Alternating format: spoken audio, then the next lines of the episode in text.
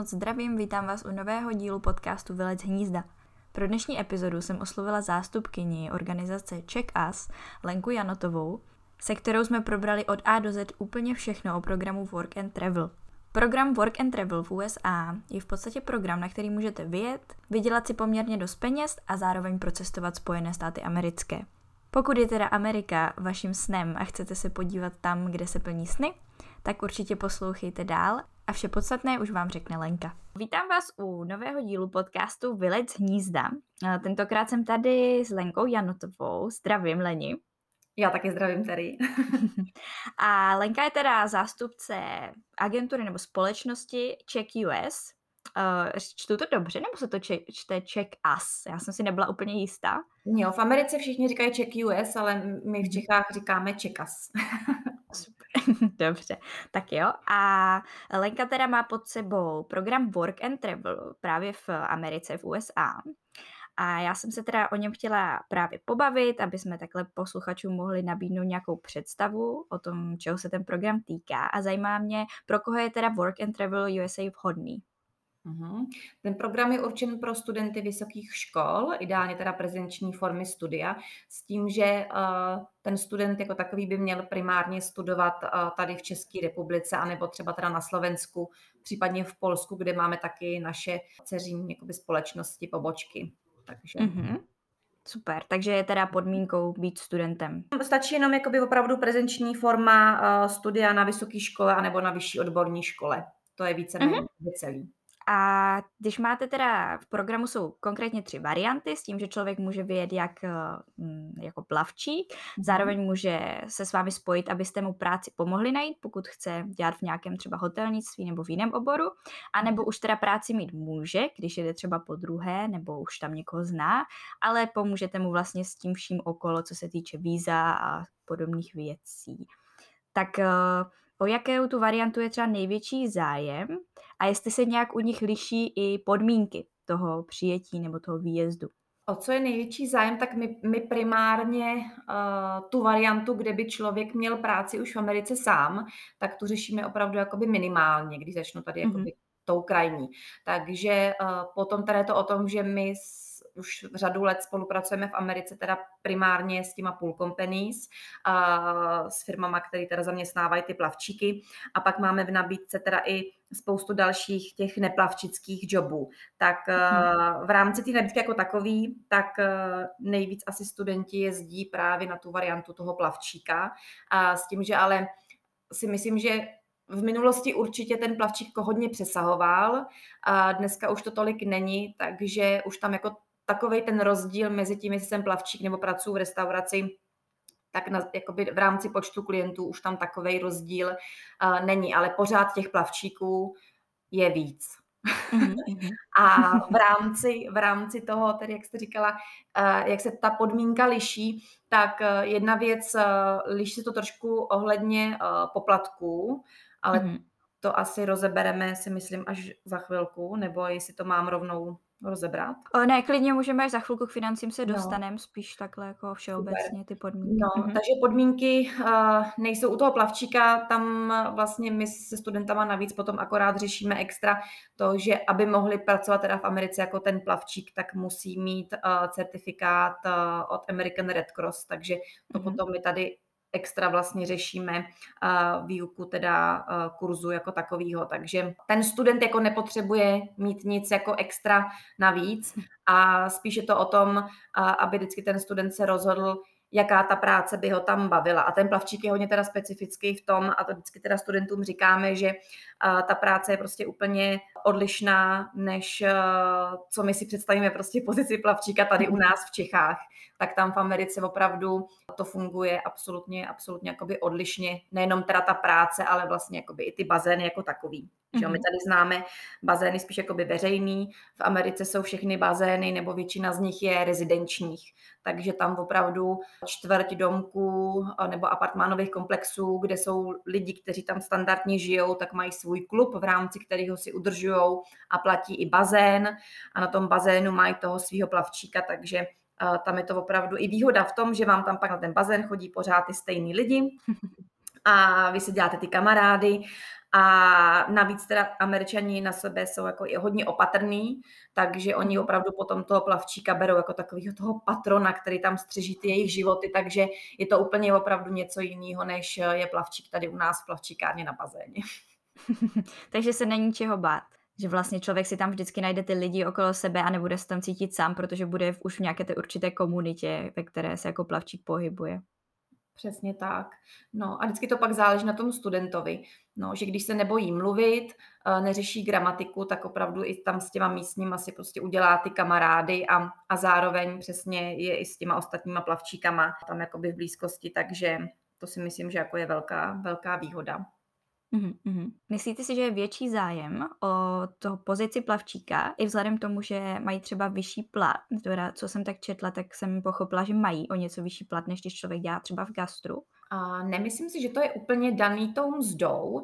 Ono mm. hodně to je tak, že když se student jakoby, do toho programu k nám zaregistruje, tak uh, mnohdy uh, sám neví, jakou tu pozici by chtěl dělat. Takže až jakoby v momentě, kdy my mu řekneme, o čem ten plavčík je, protože mnohdy jako studenti třeba to info uh, ani moc jakoby nečtou sami před tím, než, než se registrují, tak uh, pak třeba toho plavčíka spíš jakoby tak uh, si navolí, ale myslím si, že tam zda jako taková tam až takovou velkou roli nehraje.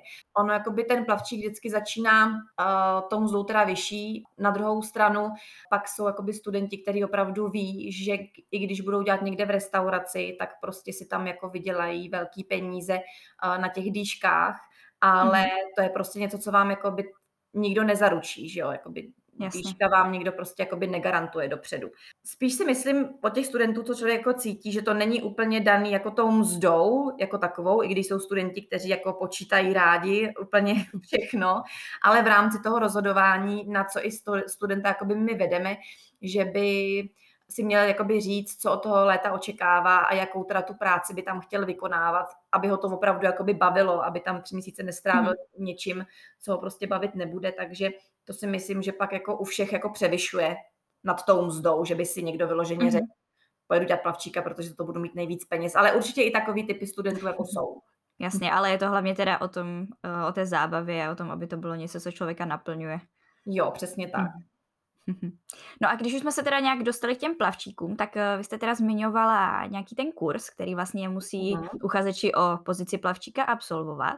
Tak v čem spočívá? Co všechno je na tom kurzu čeká? Ten kurz jako takový trvá uh, tři dny, vždycky pátek, sobota, uh-huh. neděle, to teda jeden víkend.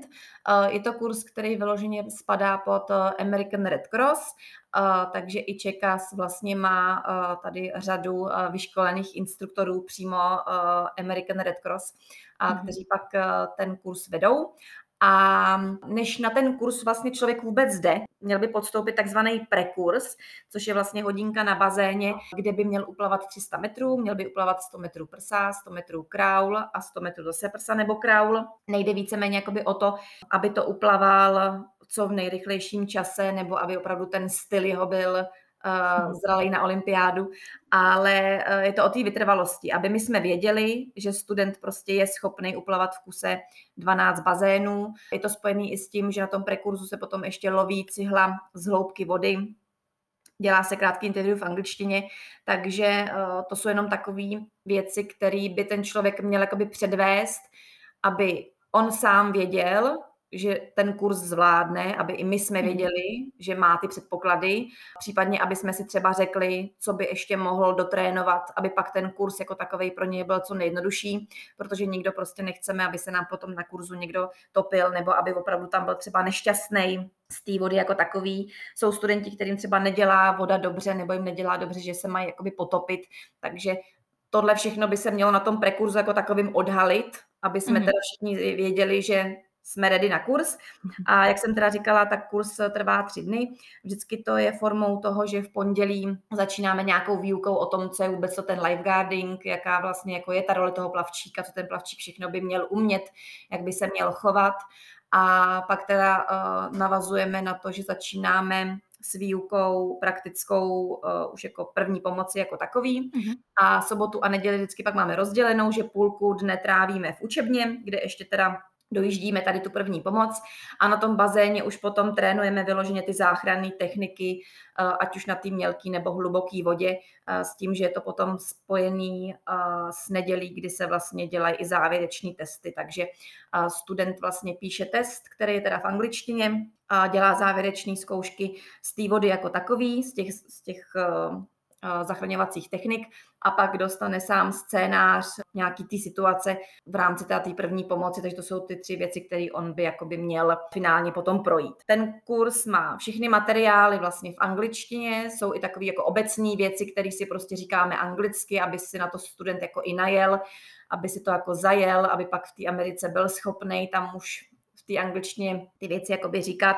a nějak na to navázat, ale je ohromná výhoda toho, že eh, všichni ty lektoři vlastně jsou Češi, takže takový ty základní prostě věci a ta výuka probíhá primárně jakoby v češtině. I když potom děláme třeba ty závěrečné zkoušky, nebo ať už student píše test, tak e, čemukoliv prostě on třeba v tom testu nerozumí, tak e, my jsme připravení na to, že prostě poradíme i třeba s nějakým mm. překladem. Jo, ale student vlastně by měl z toho kurzu vít tak, že opravdu bude vědět, co má v jaký chvíli dělat a bude to mít spojený i s tím, že tam bude mít minimálně aspoň ty základy toho, aby byl schopný pak v té Americe někomu říct, je bezvědomý, zavolej záchranku a aby tam mm.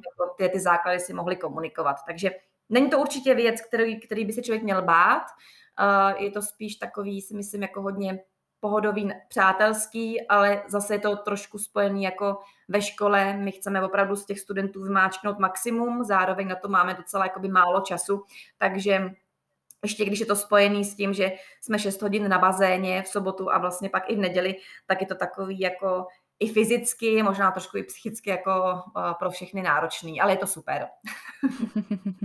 to je hlavní. A stává se třeba někdy, že by to někdo nezvládl, tady ten kurz? No, Uh, stalo se nám jednou, teda já jsem v Čekasu nějakých 8 let, tak stalo se nám třeba mhm. jednou, že šli uh, studenti na prekurs, a slečny dvě si tam vyloženě opravdu teda rozmysleli, že teda to nezvládnou, že teda jako plavčíka dělat nechtějí, takže tam se jako odhalilo právě to, že teda se na kurz vůbec nedostali a potom nakonec dělat něco jiného. Takže prekurs vždycky zvládne víceméně každý. Eh, hodně tam lidi zápasí s tím, že třeba se nepotopí do té hloubky, že nevyloví tu cihlu, Uh, tak to jsou potom věci, na které si oni asi pracují, trénují a pak prostě přijdou znova si to zkusit vylovit. Takže uh, to se vždycky jakoby dotrénuje a stává se to prostě jako na každém kurzu vždycky se najde někdo, uh, komu se nepovede nějaká ta část ale hmm. když třeba studentovi něco už jako nejde na tom kurzu, tak nás instruktorů tam vždycky je dostatek na to, aby opravdu jsme jakoby se zaměřili na tu výuku jako takovou, aby jsme tomu studentovi co prostě nejlíp jakoby pomohli, aby on si fakt jakoby tím prošel a spíš jako aby se v tom i cítil dobře, jo, že um, není to o tom, že by se ten student měl tam prostě bát, že se mu něco jako nepovede, ale spíš je to jako o tom tak nějak se jakoby vyklidnit a opravdu se toho nebát a jak říkám, většinou se jim to nepovede, protože se jako tam necítí dobře, takže když eh, pak si jako najedou a víc na třeba tu vodu zvyknou, tak, eh, tak jsou prostě potom věci, které se vždycky jakoby opraví. Stává se absolutně běžně, že student napíše test, ale je to asi prostě jak ve škole, tak když se nenapíše rovnou, tak se prostě společně ho opravíme, nebo když je tam hodně kyp, tak student přijde znova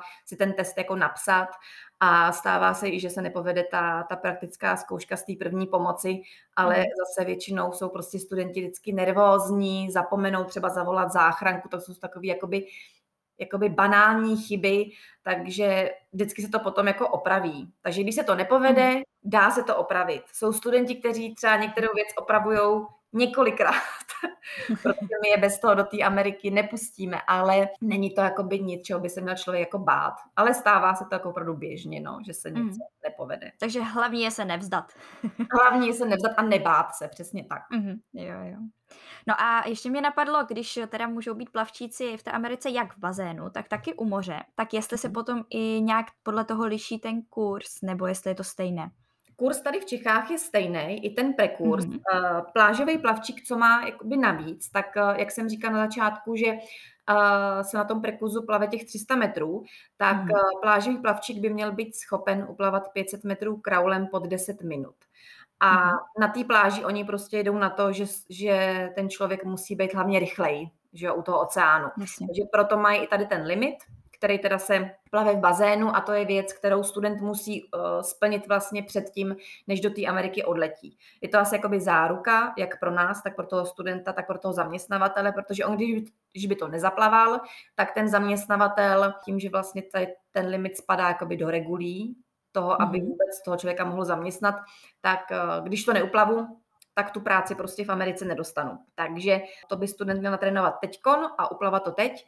Kurs jako takový je víceméně úplně stejný, ale eh, na té pláži vždycky to funguje tak, že když tam ty studenti přiletí, tak mají Lifeguard Academy a to je vlastně taková týdenní session, v rámci který si už ten zaměstnavatel vyloženě ještě jakoby zaučí na to fungování na té pláži. Jo, je to spojený hmm s během, eh, se vstupem do toho oceánu. Oni se tam potom i učí, jak ten oceán vlastně funguje, jak tam fungují ty proudy, jo, aby oni vyloženě prostě věděli, jak kudy do toho oceánu vstoupit a jak mají pak po těch vlnách se nést, aby, mhm. aby se tam nikde neutopili jezdí tam prostě na prknech, skáčou i do vody jakoby z vejšky, takže to mají potom celou takovou tu týdenní jako akademii, kde teda ten zaměstnavatel ještě na tohle extra si je naučí a to je vlastně něco, co už ten bazénový plavčík v podstatě nemá. No, tam většinou ty firmy, když třeba si chtějí být jistý, tak eh, po příletu nechají studenta, já nevím, na, na bazénu někoho zachránit, vyzkouší si první pomoc, ale není to jakoby takovej drill jako na té pláži. No a tam vlastně mm, pak, pak eh, na té pláži oni se udržují opravdu jakoby permanentně, že každý týden potom mají nějaký jakoby special prostě hodiny, kdy opravdu jako to všechno opakujou, trénujou a denně vlastně musí plavat a běhat, takže tam jsou hodně takový pak na to jako special. Jasně, aby si jako udrželi tu formu a věděli, co dělat. Přece jenom na té pláži bývá i víc lidí asi než u bazénu. Přesně, ale je teda pravda, že i když tam bývá víc lidí, tak oni ty plavčíci opravdu jsou jako opatrní, takže oni v tom oceánu Uh, tam to funguje tak, že opravdu, když třeba ten plavčík ví, že prostě to moře je nějaký, nebo tak oni vždycky si to jako ráno hlásí, jo, dneska mm-hmm. prostě jsou vlny takový, takový, vyvěste takovou makovou vlajku, tak uh, oni i třeba ví, že toho člověka by neměli do té vody vpustit třeba víc než na úrovni kolen, jo, takže mm-hmm. oni opravdu potom jako tam všechno vypískávají. A zase, jak jsem říkala na začátku, američani jsou na sebe prostě opatrní, takže oni opravdu jako do té vody nepůjdou, jo, když tam mm-hmm. ten plavčík jako píská. Takže uh, spíš si myslím, že je na té pláži potom častější, ne, že by se tam někdo topil, i když jako taky se to stává, ale mnohdy se spíš v rámci tady toho počtu právě lidí stane třeba to, že tam je větší pravděpodobnost to, že se někomu na té pláži jako neudělá dobře. Mm-hmm. To je asi víc jakoby častější. A mají třeba i průpravu v rámci, kdyby třeba zautočil žralok nebo něco podobného, přece jenom je to oceán. Jo, i to, se, i to se řeší a před dvouma nebo před třema rokama tak i kluci posílali fotku z pláže, že si jim tam vyplavil žralok, takže jsou i místa, kde ty žraloci jsou, no, ale mm-hmm. jak říkám, jako oni vždycky to potom na to jakoby jsou připravení a a vlastně to vždycky pak řeší jakoby i to vedení, takže oni jak se tam pak hlásí všechno přes ty vysílačky, tak přesně, přesně ví. Ale mnoho studentů v rámci toho žraloka, tak mnoho studentů právě říká, že a když třeba nechce aby ty lidi do té vody chodili a opravdu už jako uh, třeba jako jsou i neposlušní, že třeba jako tam někdo mm-hmm. neposlechne, tak i ty plavčíci mají takový ty fígle, jako že řeknou, je tam žralok. a, to, a to jako vždycky zafunguje. Takže. Jo, to už se potom o sebe ti lidi bojí ještě dvojnásobně. no, to už tam potom vůbec nikdo nejde, protože žralok.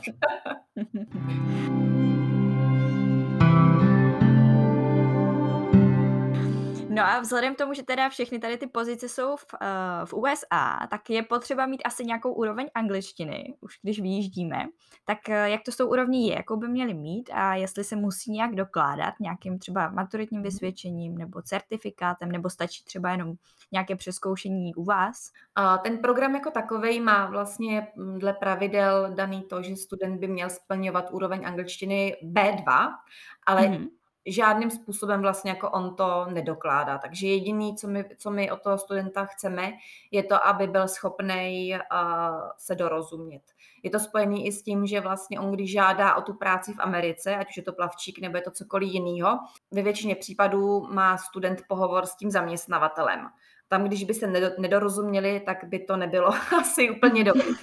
Takže Uh, nějaký základy prostě určitě člověk by měl mít, žádný teda jakoby certifikát, maturitu k tomu nepotřebuje.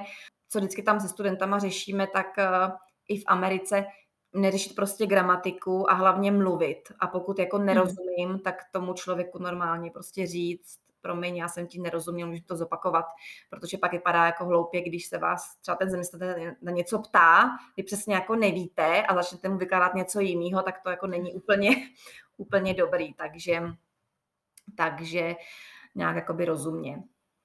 Mm, takže je třeba prostě komunikovat a potom už se do toho člověk dostane podle mě i v rámci nějakých přízvuků a tak podobně. Určitě. Myslím si, že všem, že všem vždycky doporučujeme uh, dívat se třeba na seriály v angličtině. Mm. Uh, třeba u Přátel uh, si myslím, že jako každý začíná.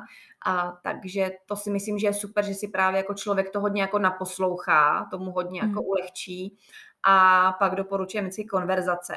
No, aby opravdu jako by se rozmluvili, ale to prostě začínáme jako od začátku, že? takže můžeme se prostě bavit úplně o standardních věcech. On i ten zaměstnavatel se ptá na standardní věci potom toho studenta, jo? nikdo prostě tady nechce žádný odborný věci, texty a i na tom kurzu si všechny věci říkáme prostě jako jednoduše, v jednoduchých větách, jo? že to opravdu zvládne jako každý, takže ale je třeba se tomu jakoby věnovat, no, úplně, mm-hmm. jako bez toho by to asi jako nešlo.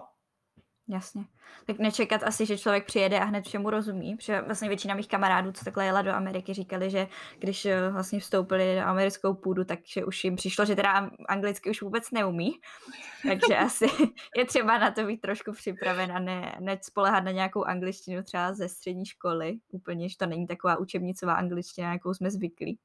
Jo, to určitě. A oni ty zaměstnavatele jako by chtějí, aby ten student byl připravený, takže určitě jako je dobrý se tomu věnovat, ale znám i třeba případy, a to je zase spojený hodně s tou pláží, že oni tam komunikují mm. tou vysílačkou, tak eh, to zase kluci, naši instruktoři říkali, že byť si mysleli, jak prostě perfektně umí a rozumí, takže prostě v té vysílačce první měsíc absolutně netušili, co jim tam říkají.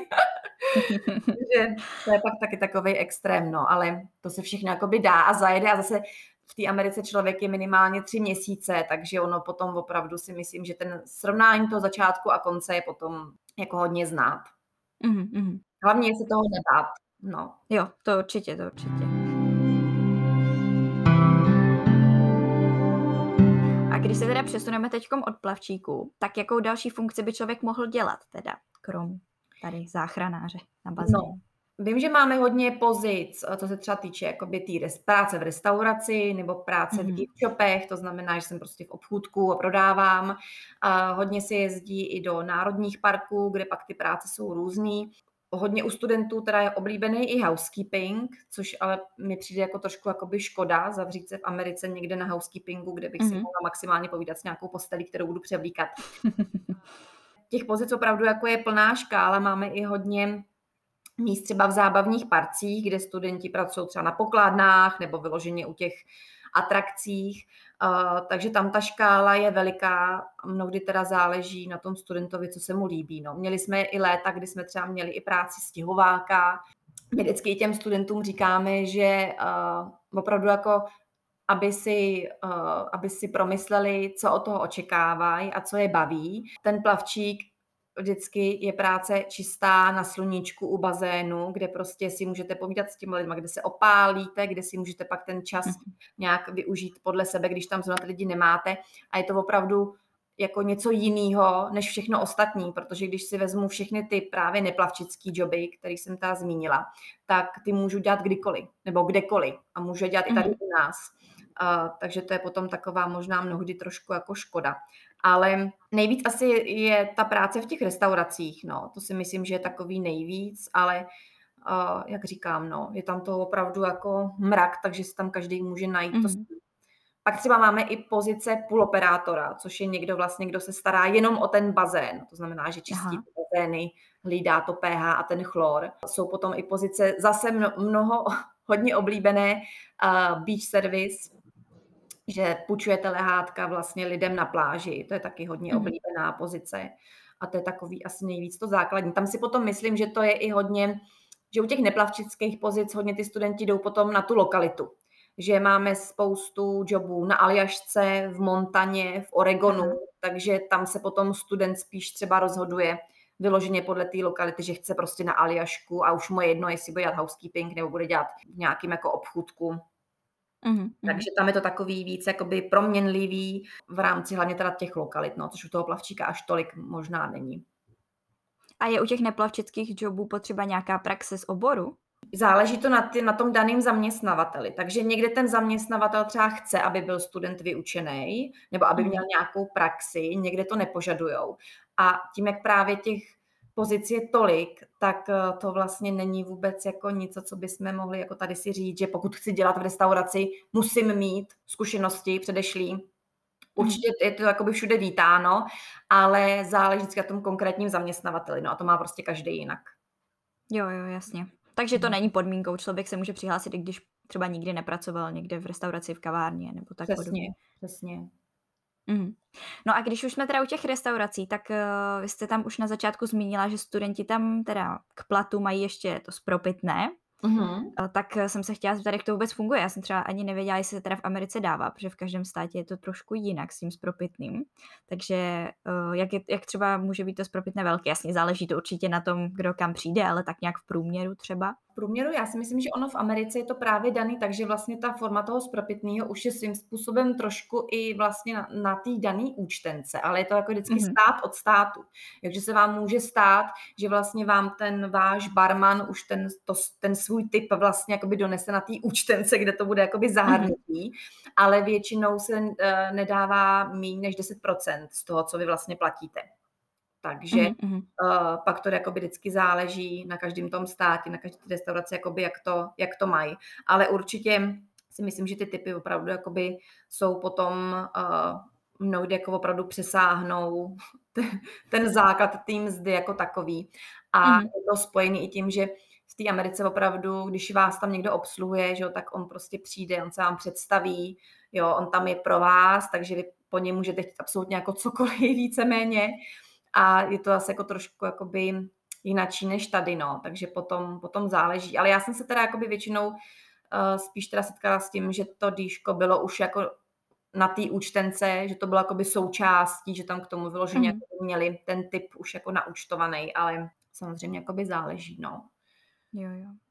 A jsou třeba i nějaké další výhody, když člověk eh, pracuje například v nějakém řetězci, tak jestli mají třeba výhody toho, že by tam měli zařízené stravování nebo nějakou slevu třeba nebo něco podobného. Většinou mají daný to, že mají třeba jídlo zdarma, ale mají, mm-hmm. to, mají to třeba početně omezený. Jo, není to tak, že by tam mohli sníst prostě absolutně cokoliv, eh, na co přijdou, mm-hmm. ale záleží na té směně, takže, takže většinou jako to pak bývá tak, že mám třeba jídlo dvě v rámci jakoby té své směny zdarma, ale zase jsou i vlastně řetězce, kde jako opravdu ten člověk si může dát, co chce a to zase je spojený s tím, že to záleží přesně na tom, kde budu pracovat a kdo teda bude ten můj zaměstnavatel, protože každý to má jinak, ale to jídlo tam jako vždycky, vždycky jakoby je, no, že to mhm, bývá mhm. v ceně. Což zase je super, že člověk jako ušetří, když je v práci. To určitě, jo, jo. To je super, zároveň nemusí řešit třeba nějakou pauzu, protože pořád je v té práci, může se tam třeba i najíst, takže je to i takhle praktičtější. Mhm. A když teda program se jmenuje Work and Travel, tak jak, uh-huh. jak to funguje s tímhle? Člověk vlastně teda pracuje, teď jsme řešili hlavně tu práci, tak uh-huh. jaký čas má potom teda na to cestování po té Americe? No ještě v rámci té práce jenom, uh-huh. tak eh, člověk vlastně může pracovat maximálně 17 týdnů, to se nesmí jakoby překročit. A zase tam daný i to minimum, že aby se ten program finančně studentovi vyplatil, tak by měl pracovat ne méně než nějakých 10 až 11 týdnů.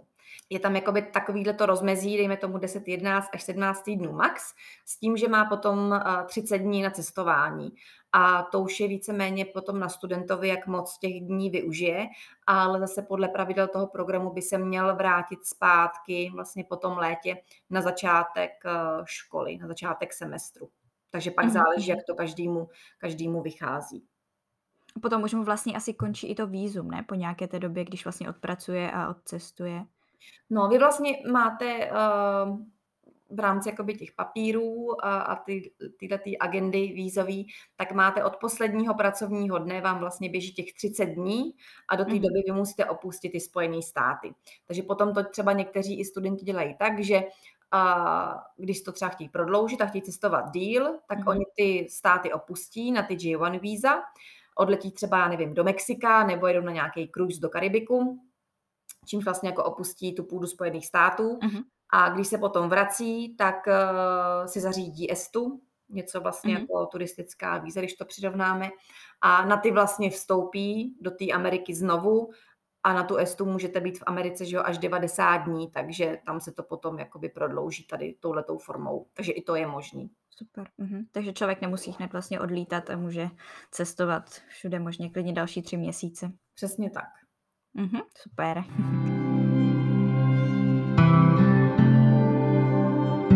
Už jsme teda načali na začátku tu finanční stránku. Tak mm-hmm. jak to teda funguje s těmi financemi? S čím by měl člověk počítat před tím odjezdem? S čím by měl počítat plus minus na tu cestu a potom třeba i v Americe nějaké výdaje? Ten program jako takový, tak se vždycky říká, že to vychází kolem 50 tisíc eh, v rámci toho, co člověk do toho jakoby dá, než odletí. Funguje to potom na té bázi, že by si určitě měl vydělat minimálně třeba dvojnásobek, ne trojnásobek toho, co do toho vloží, tak by si v té Americe měl vydělat.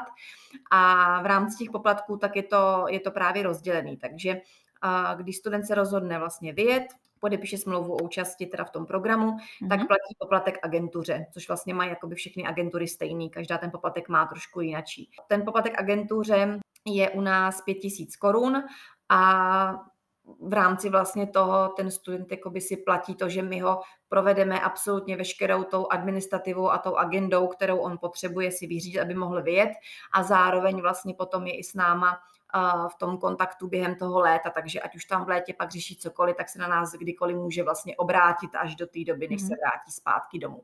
Takže poplatek agentuře, která je 5 tisíc korun. Pak se platí programový poplatek, který se hradí v dolarech a tam jsou právě uh, už potom ty rozdíly. A když člověk zvolí plavčickou pozici, tak je ten mhm. poplatek ve výši 799 dolarů. A když si zvolím jakýkoliv neplavčický job, ať už tu restauraci mm-hmm. nebo zábavní park nebo cokoliv jiného, tak uh, tam je ten poplatek vyšší a letos to vychází na 1120 uh, dolarů.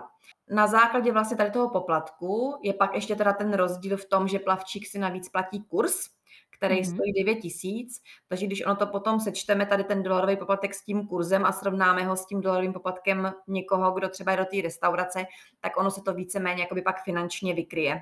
A co studenti hodně řeší, tak tady ten programový poplatek teda je takhle vyšší z důvodu toho, že součástí toho je i zdravotní pojištění vlastně na celou tu pracovní část toho programu. Proto je teda takhle, uh, takhle jakoby vyšší, ale je to prostě něco, bez čeho se neobejdeme, protože ten poplatek se platí teda vízovému sponzorovi, a což je agentura v Americe, která vlastně studenta musí schválit pro tu práci jako takovou. Mm-hmm. No a v momentě vlastně, kdy my tady se studentem vyřídíme veškerou agendu, která teda je spojená i tady s tím tím vízovým sponzorem, s tím dolarovým poplatkem, kdy teda on je schválený pro tu práci tam, tak jde na ambasádu, který teda platí 160 dolarů a pak teda si vlastně kupuje letenku, která by měla být ideálně teda měnitelná, aby student mohl být schopen změnit termín eh, a místo příletu odletu.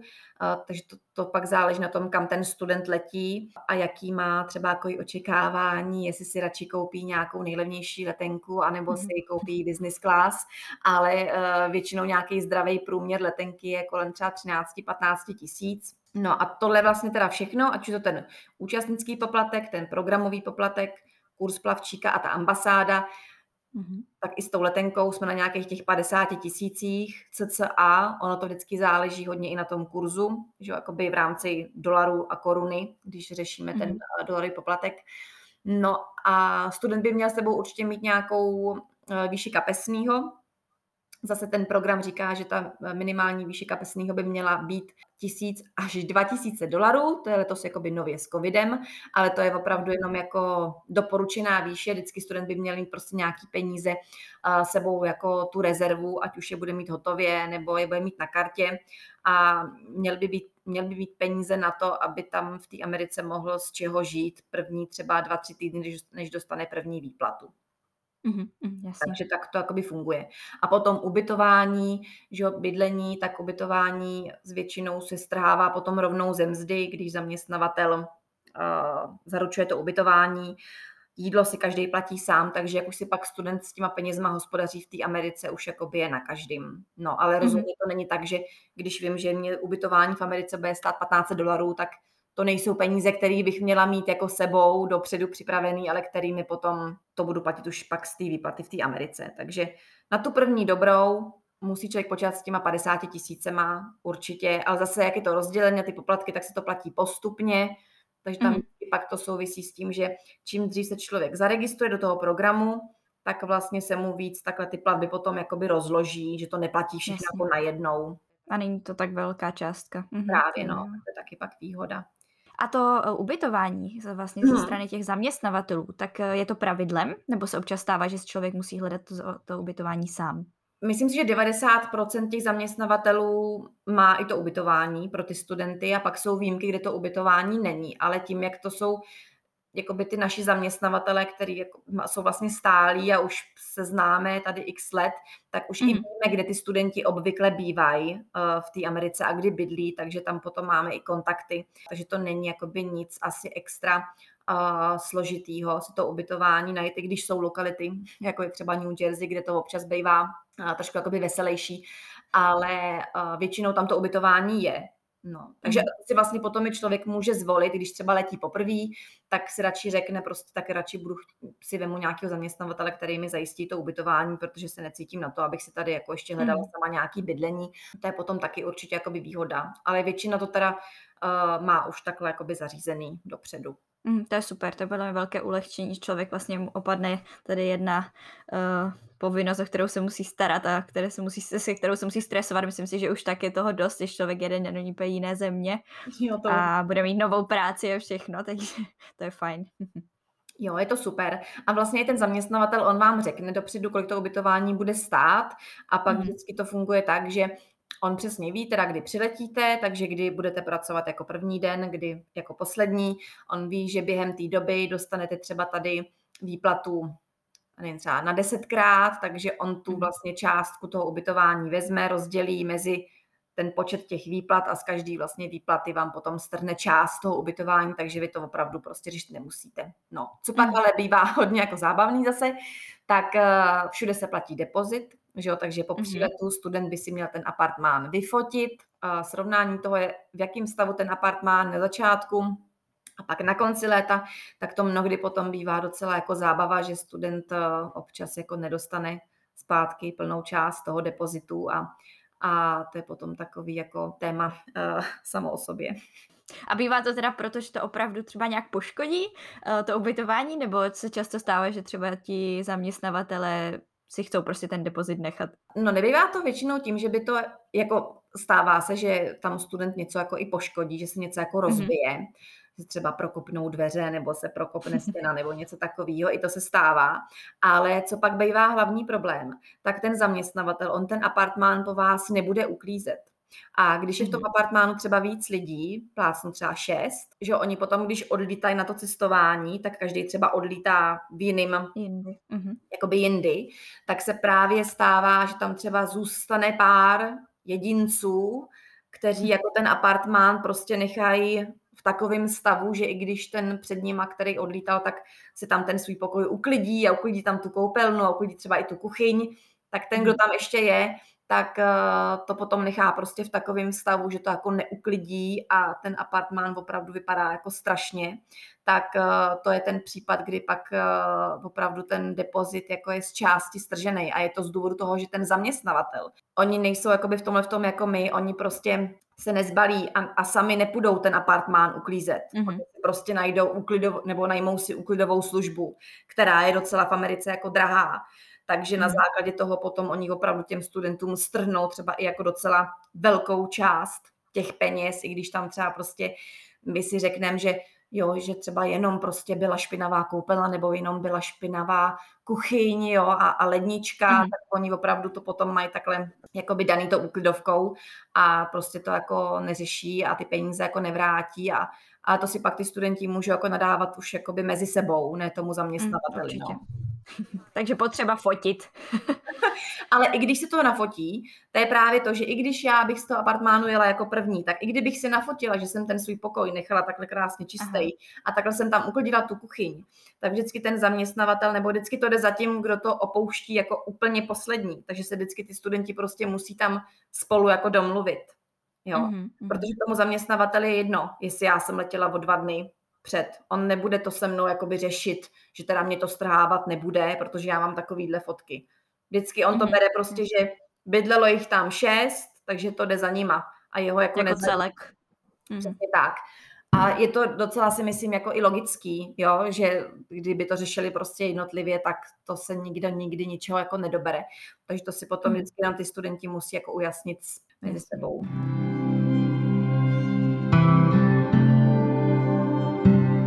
No a uh, já jsem se teda dívala, že člověk může vyjet i ve skupince, případně když má partnera, tak i takhle v páru. Tak jak velká pravděpodobně, pravděpodobnost je, že opravdu skončí vlastně v té stejné lokalitě, že se nerozdělí? No tam to asi hodně záleží. Um, zase ty neplavčický joby jsou tady v tom strašně jakoby omezený, že většinou chtějí ty zaměstnavatele jedince, anebo jsou třeba schopní vzít pár. Mm-hmm. Je to jakoby hodně potom spojený i s tím ubytováním.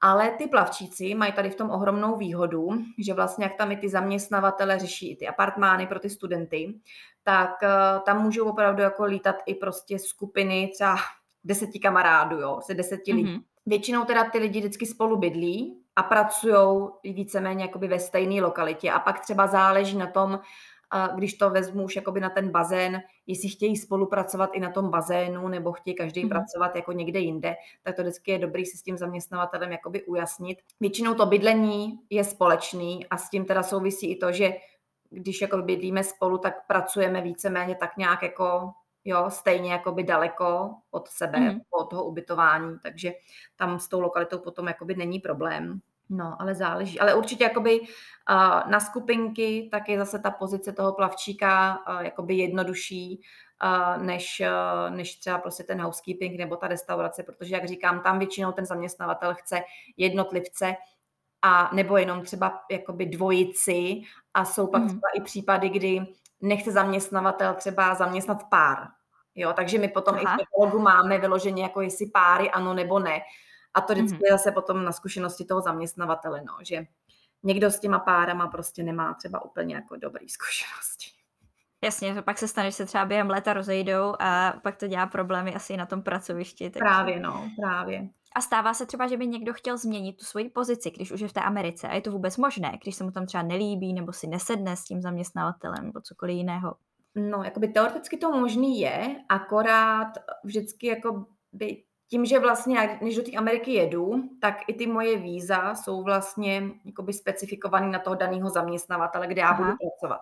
Takže když bych to Mhm. chtěla změnit, tak uh, ideálně teda musí to student jakoby řešit s náma a i teda s tím Mhm. zaměstnavatelem. Uh, většinou jako je to prostě akceptovaný jenom v případě toho, že by třeba ten zaměstnavatel prostě hrubě porušoval jakoby pravidla, jo? že by Mhm. nedodržoval ty podmínky té práce. Tam by jakoby měl být tady ten důvod, který by měl teda toho člověka jako uh, dovést k tomu, že by rád změnil toho zaměstnavatele, ale pokud ten zaměstnavatel je v pohodě a víceméně neporušuje nic, tak Mhm. uh, je potom jako trošku nereálný, aby student si řekl, no už mě to nebaví, tak bych chtěl zkusit něco jiného, protože ten zaměstnavatel prostě, že jo, on s ním i počítá na celou tu sezónu, takže to potom mnohdy nejde. Takže než se to, než se to, to řeší, tak se to řeší teda primárně jakoby s náma, řeší se to jakoby to formou toho zaměstnavatele, jestli tam teda je nebo není nějaký problém. Pak je teda to o tom, že se musí najít nějaká ta náhrada a zase ta náhrada, ten nový zaměstnavatel se musí schválit zase i tím vízovým vlastně sponzorem,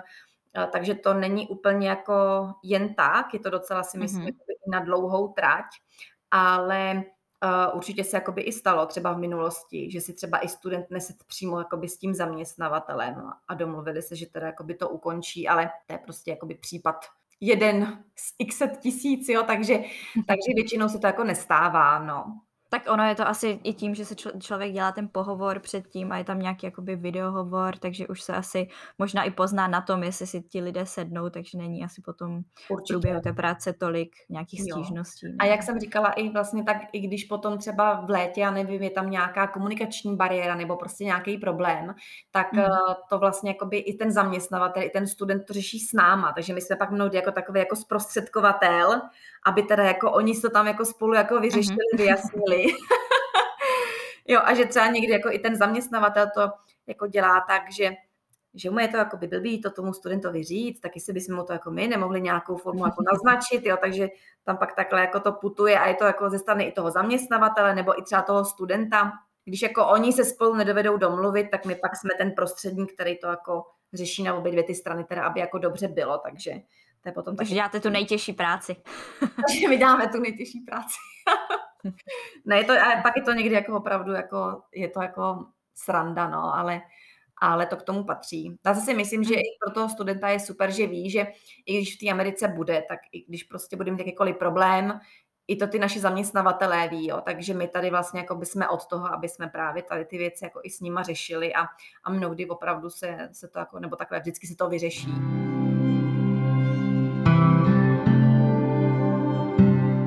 Když se ještě vrátíme zpátky do Česka, tak jsem se chtěla zeptat, jestli člověk musí udělat něco tady před tím odjezdem, jestli je třeba se odhlásit ze zdravotního pojištění, nebo potom to připojištění bývá z vaší strany jakoby jak, jak to jako funguje, jestli to je jenom čistě potom Americ, jakože má to pojištění v Americe, nebo je to právě jenom připojištění k tomu českému, to, co zařizujete?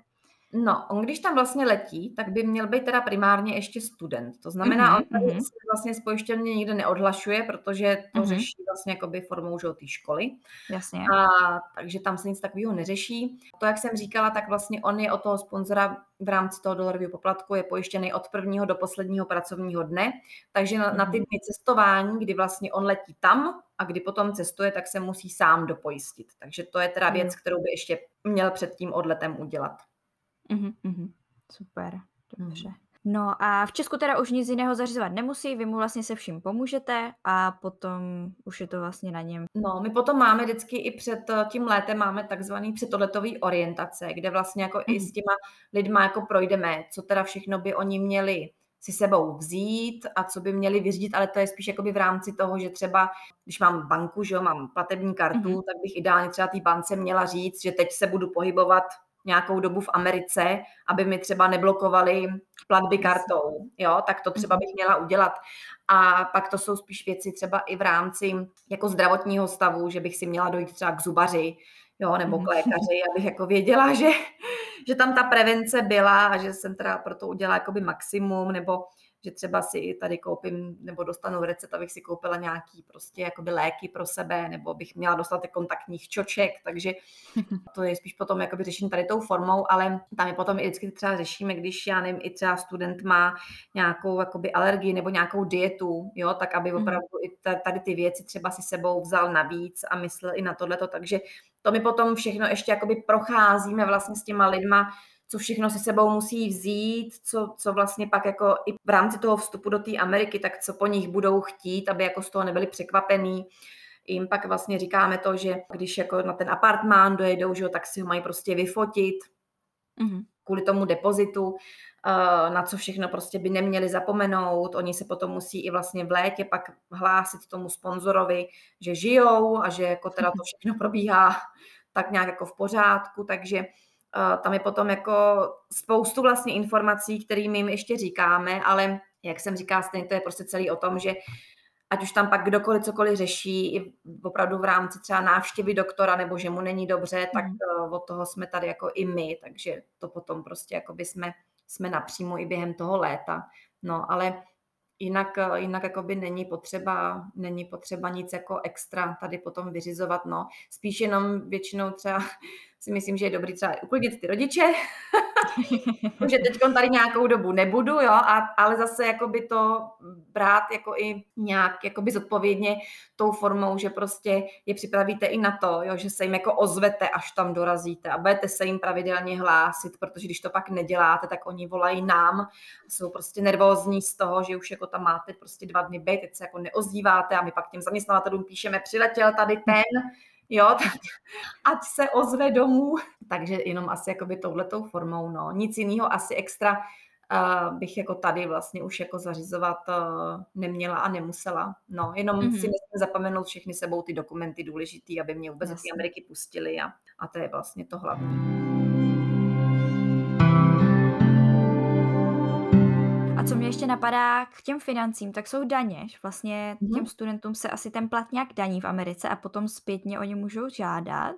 Mm-hmm. Tak eh, jak to funguje a jak to, že se jim to vlastně vůbec daní tím, že jsou studenti? Protože u nás to vlastně funguje tak, že pokud uh, má student nějakou práci vlastně při vysoké škole, tak se mu to mhm. většinou nedaní, pokud má samozřejmě jenom jedno to zaměstnání. Tam to funguje tak, že vlastně v rámci té práce tak se automaticky z té výplaty strhává teda federální státní daň. To vždycky jakoby mm-hmm. záleží na státu. Pak mnohdy třeba ještě bývá daň lokální. A vždycky to je na té bázi, a to je i tady u nás, že musím podat daňový přiznání. To musím prostě, jakoby, jakmile mám nějaký příjem, tak ho musím tomu státu přiznat. Ještě před doby, než eh, nastoupil do Bílého domu pan Trump, tak to mm-hmm. fungovalo tak, že se vždycky všechny ty daně našim studentům v rámci toho J1 vlastně programu a toho programu teda Work and Travel, takže se jim ty daně vrátily. Vždycky se prostě vrátila jakoby plná refundace. Eh, stávalo mm-hmm. se výjimečně, že když ten můj příjem prostě se přesáhnul nějakou částku, tak se mi třeba část té daně nevrátila ale hmm. to se opravdu jakoby stávalo jakoby málo kdy, takže většinou tam ta refundace byla v plný výši. No ale pak se upravily daňové zákony, za což teda může i trošku pan, pan Trump. A hmm. teď je to teda tou formou, že ty daně se furt jakoby vrací, ale už se nevrací v takový výši, asi jako se vraceli jakoby předtím. Mm-hmm. A mnohdy se právě třeba teď i stává, že naopak ještě student jako daně doplácí, když si třeba Aha. jako hodně vydělá. No, a e, Čekas řeší teda e, daňový jakoby přiznání a daňový refundace v rámci teda Protaxu, který je s Čekasem jakoby spojený, takže to si potom tam kolega, který vyloženě jakoby řeší to daňové přiznání s těma studentama, takže buď si student může to daňové přiznání udělat sám, anebo může využít těch našich služeb, že jo? ale za, samozřejmě jakoby za každou službu se platí, takže to je potom něco, Jasně. co potom se platí ještě extra, ale řeší to vlastně až v momentě, kdy já se z Ameriky vrátím, tak to mm. potom řeším až jako vlastně v tom novém roce, že na začátku. Mm. No. Jo, jo, jo. No a teď nejdůležitější otázka. Uh, vzhledem k tomu, co se děje kolem a máme tady pandemii, tak uh, jsem se chtěla zeptat, jestli je možné vyjet i tohle léto, leto 2021 do Ameriky, nebo jestli už víte, nevíte, samozřejmě se to asi mění, předpokládám. No, ono se to jakoby moc jako nemění. Aha.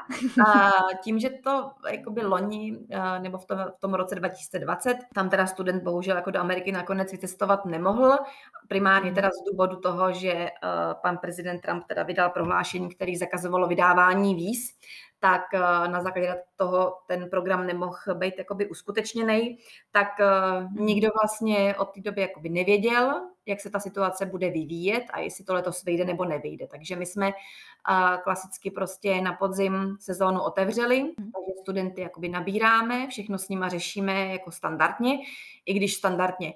Je pravda, že vždycky jsme všechny jakoby procesy i s těma sponzorama ta agenda se tak jako řešila, že už to jako bylo zaběhnutý, už jsme všichni jako věděli prostě, jako jak se ty věci jako dělají a, a jaký informace po nás budou chtít. Takhle to se to takový jako extrémně náročný tady v tom.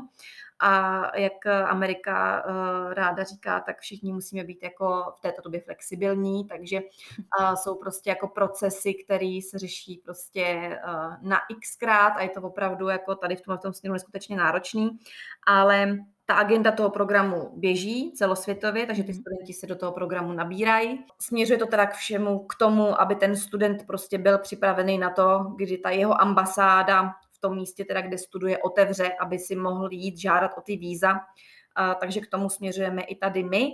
Ale samozřejmě, jak zase každý s oblibou říká, nemáme křišťálovou kouli a nevíme, jestli nás tady lockdown bude držet další tři měsíce a hmm. bude to v tom módu, že třeba ambasáda neotevře. Doufejme, že ne. Všichni jakoby děláme všechno pro to, aby ten program vlastně proběhl a i ten student víceméně teď do toho vlastně jakoby jde nebo musí jít i s tím rizikem, že to nemusí výjít a že třeba teda, když by to nevyšlo, takže on si ten program buď bude moc přesunout třeba do příští sezóny, anebo ho uh-huh. vlastně zruší, ale když ho zruší, tak tam přijde jako o část vlastně těch peněz, který do toho on vložil, protože je jasný, že i tím, že my vlastně tady všechno řešíme, i ten vízový sponzor všechno řeší a a ty věci se prostě jakoby vyvíjí tak, aby a to bylo administrativně všechno v pořádku, připravený, vyřízený, tak je jasný, že ta refundace pak plná tam být nemůže. No. Takže je to svým způsobem riziko a každý ten student teď jako do toho s tím rizikem víceméně jde.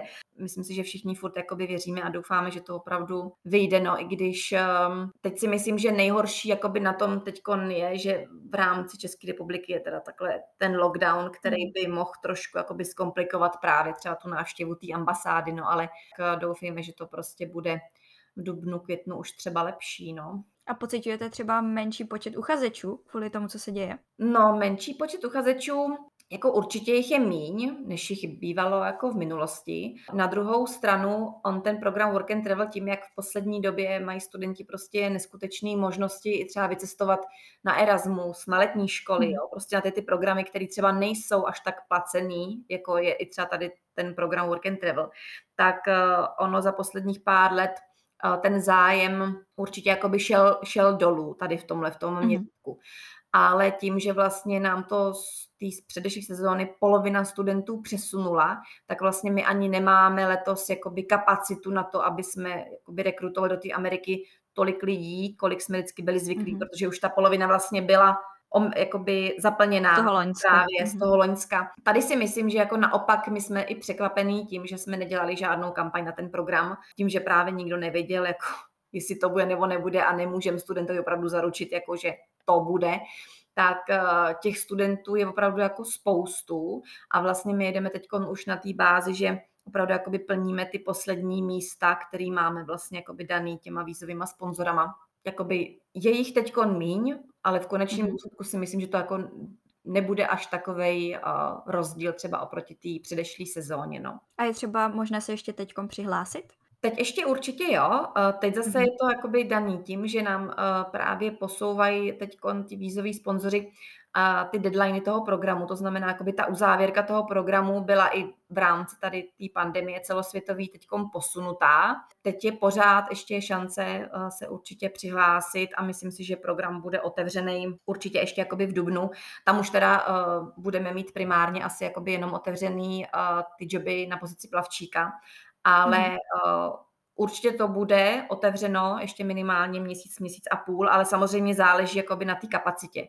Jakmile my ty studenty jakoby nabereme a ty místa zaplníme, tak se to uzavře. Takže ono se může i stát, že třeba během týdne prostě to zavřem, mm-hmm, protože těch lidí přidáší se dostatek, takže, takže záleží. Ale určitě jako ty tam možnost je. Mm-hmm. A kdy se teda normálně člověk může začít hlásit? Bývá to někdy na podzim, kdy vlastně otevíráte ten program teprve?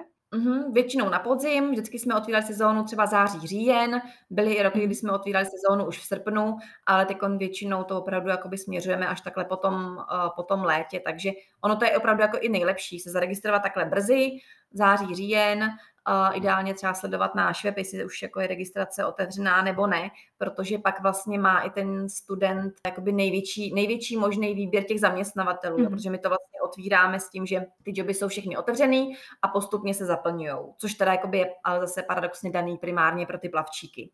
Jo, u těch neplavčických mm. se to jako otvírá tak jako různě jako postupně, takže tam pak jako záleží na tom, a kam ten student chce vyjet. No, ale třeba paradoxně prostě letos já jsem vlastně nemohla ani otevřít jakoby nějaký lokality na tu pozici plavčíka, protože prostě když jsem to otevřela, tak už prostě ty lidi byli zaregistrovaní a bylo to plný. takže určitě jakoby čím dřív, tím líp. Ale tak si myslím, že ta nabídka furt jako je, je veliká, takže těch možností je furt spoustu. Takže to mm-hmm. se jenom stačí jakoby se podívat do toho katalogu, ale určitě si myslím, že i teď jako je dobrý toho využít. Pokud teda člověk tomu jako věří, anebo má prostě ten sen, že chce do té Ameriky se podívat a nechce v létě sedět doma, tak určitě. Tak je to určitě mm. dobrý. No a v rámci teda i teďkom covidu, tak mě ještě napadlo se zeptat, jestli to pojištění počítá právě i s tady tím, jestli je člověk, protože vlastně teďkom se to nějak řešilo, nějak, že se covid teprve zařazoval, ne všechny pojištění to kryly, když se člověk nějak nakazí nebo cokoliv, tak jestli to je nějak vyřešeno i na vaší straně. No, toho sponzora tam to pojištění jakoby v rámci toho covidu není, takže to jako je mhm. věc, na kterou by se měl taky člověk asi připojistit extra. A teď záleží na tom, jako, jak to bude daný v těch podmínkách, že jo. A tohle vlastně i ten důvod, proč i ty i ti sponzoři vlastně jako navyšovali třeba to doporučenou, to doporučenou výši toho kapesního, jo, aby si člověk třeba hmm. radši za těch peněz sebou víc. Jakoby součástí toho pojištění to určitě není, no. Takže to by se řešilo jakoby hmm. zase mhm. nad úroveň toho. Mm-hmm.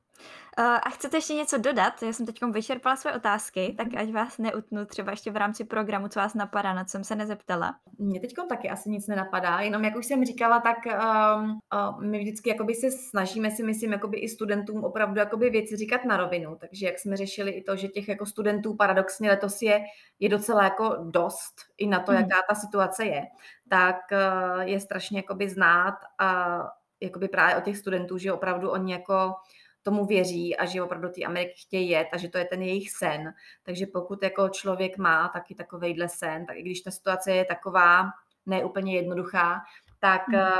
by do toho určitě měli třeba i s tím rizikem, že kdyby to nemohl třeba přesunout na příští rok, já nevím, že by třeba končilo už studia, tak eh, to riziko toho, že přijdu o nějaký ty peníze, si myslím, není jakoby tak vysoký, nebo není to až tolik peněz, o který by člověk přišel, že pokud jako potom toužím a chci vycestovat, tak eh, jak to mají ti naši studenti, no, tak prostě jako do toho jít a, a risknout to, protože pak, když by to nevyšlo, tak třeba toho student jakoby nebude, nebude litovat, ale je to určitě jakoby lepší, než si třeba říkat, proč jsem to neskusil. A kde vás můžou teda ještě lidé teda najít? Eh, ať už na sociálních sítích, na webech, eh, kdyby se chtěli něco zeptat, případně se přihlásit přímo? Určitě tak eh, na webu stoprocentně, web je www.chikas.cz, tak tam sekce Work and Travel je naše. Potom si myslím, že hodně oblíbený dneska je Instagram nebo Facebook, a, takže mm. ať už je to uh, Čekas jako takovej, nebo potom máme vyloženě i Čekas Work and Travel, tak uh, tam nás taky student může najít, takže v rámci těch sociálních sítí určitě, ale možná bych šla jakoby formou toho webu, kde teda se můžu třeba i nezávazně registrovat do toho programu. Je dobrý to, že vlastně, když ten student udělá tu registraci, tak my mu potom zavoláme, řekneme si prostě obecně všechny věci, které toho studenta mm. zajímají, které zajímají nás člověk se k ničemu jakoby nezavazuje a naopak my mu prostě pošlem třeba ještě veškerý jakoby informace k tomu programu nebo ho odkážem právě třeba i na ty naše sociální sítě, zase přes který se může třeba i spojit s těma našima dalšíma studentama, takže může si jako takhle vypátrat a dočíst se spoustu ještě třeba dalších jakoby jiných informací a nakonec nemusí, nemusí i třeba vědět, tak možná přes ten web takhle i v rámci jako navázání toho kontaktu je to takový jakoby nejlepší. Jinak v kanceláři jako nás moc nenajde, byť teda máme kancelář v Praze i v Brně, i když teda v Brně jsme velice omezeně, tak v Praze vlastně taky jsme omezeně, byť jsme v centru na Vodičkově ulici, tak eh, teď už jako teď vlastně víceméně už ten poslední rok jdeme primárně jakoby home office. Vždycky jako je dobrý navázat ten kontakt, už přes mail, SMS nebo telefon a když by student se chtěl vyloženě jakoby potkat, tak máme teď hodně oblíbený právě ty hangouty, které děláme, ať už jako hromadně, anebo individuálně se studentem, aby jsme se teda i takhle viděli, slyšeli, všechno si pověděli, takže možností, možností je spoustu. No. Takže i když někdo váhá, tak si myslím, že je to super se na to podívat a třeba tu registraci udělat, protože pak zase dostaneme třeba k těm věcem, každý zajímá pak něco jiného, tak je to pak jakoby dobrý v tom si ty hm. věci jako ujasnit. Určitě, super. A tak já teď se dostanu k mojí úplně poslední otázce. A tady ten podcast teda jmenuje Vylec hnízda, takže já to takhle spojuju a vždycky se lidí ptám, jestli jsou raní ptáče nebo noční sova. tak co jste vy, Lenko? a, tak já jsem teda raní ptáče. No, já potřebuju uh, vyletět opravdu uh, z těch peřin brzy ráno, abych pak zase naopak se slepicemi mohla těch peřin brzy zaplout, ale uh, určitě, určitě raní ptáči. Skvěle. Tak já teda moc děkuji, že jste si na mě udělala čas, že tady ten rozhovor mohl proběhnout, že jsme, jsem se zase něco dozvěděla, doufám, že teda i posluchač se něco dozví nového. A doufám, že to teda vyjde, budu vám přát, aby ten program proběhl, aby lidé mohli vycestovat do Ameriky a ještě jednou moc děkuji. Já taky moc děkuji, Teres, a, a doufám taky, že to, bude, že to bude přínosný, takže se budu pak těšit na jakýkoliv uh, feedback a zprávy od studentů. A ještě jednou moc děkuji. Moc děkuji, že jste se dostali zase až na konec téhle epizody. Jsem ráda, že jste doposlouchali až sem, že vás to třeba bavilo, třeba vás to nakopne. Jsem moc ráda, že vám můžu přinášet i tyhle ty informace, které třeba spoustě z vás pomůžou a ukážou jim cestu, jak jak třeba vycestovat a možná vám to i osvětlí to, že to není úplně mm, neskutečné a nemožné a hrozně těžké, ale jsou tady právě i tyhle organizace, jako třeba Čekas, kteří vám s tím pomůžou, budou s vámi spolupracovat na vyplnění všech potřebných dokumentů, ať už jedete právě takhle do USA nebo kamkoliv jinam a myslím si, že je určitě super tohle zvolit, pokud prostě nejste takový ten do- dobrodruh, co si koupí jednosměrnou letenku a procestuje půlku světa. Příští týden už se každopádně můžete zase těšit na nějakého hosta, který uh, už ve světě pobývá. Uh, budeme se bavit tentokrát o Holandsku a já doufám, že se vám to bude moc líbit. Tak to je pro dnešek už úplně všechno a slyšíme se zase za dva týdny v neděli. Rádi byste studovali v zahraničí, ale nevíte jak na to? Potřebujete pomoc s výběrem destinace? Chtěli byste zkusit práci v zahraniční firmě, ale máte strach, že to nezvládnete? Rádi byste nějakým způsobem pomohli naší planetě a chtěli zkusit dobrovolničení? Poslechněte si rady, typy, zkušenosti lidí, kteří už tohle všechno prožili nebo prožívají a zkuste to taky. Tohle všechno a ještě mnohem více se dozvíte ve Vylec hnízda. Tento podcast je tady pro všechny, kteří se bojí a chtěli by někam vyrazit – Seberte odvahu, poslechněte si pár rozhovorů, najděte destinaci a vyražte se svým snem.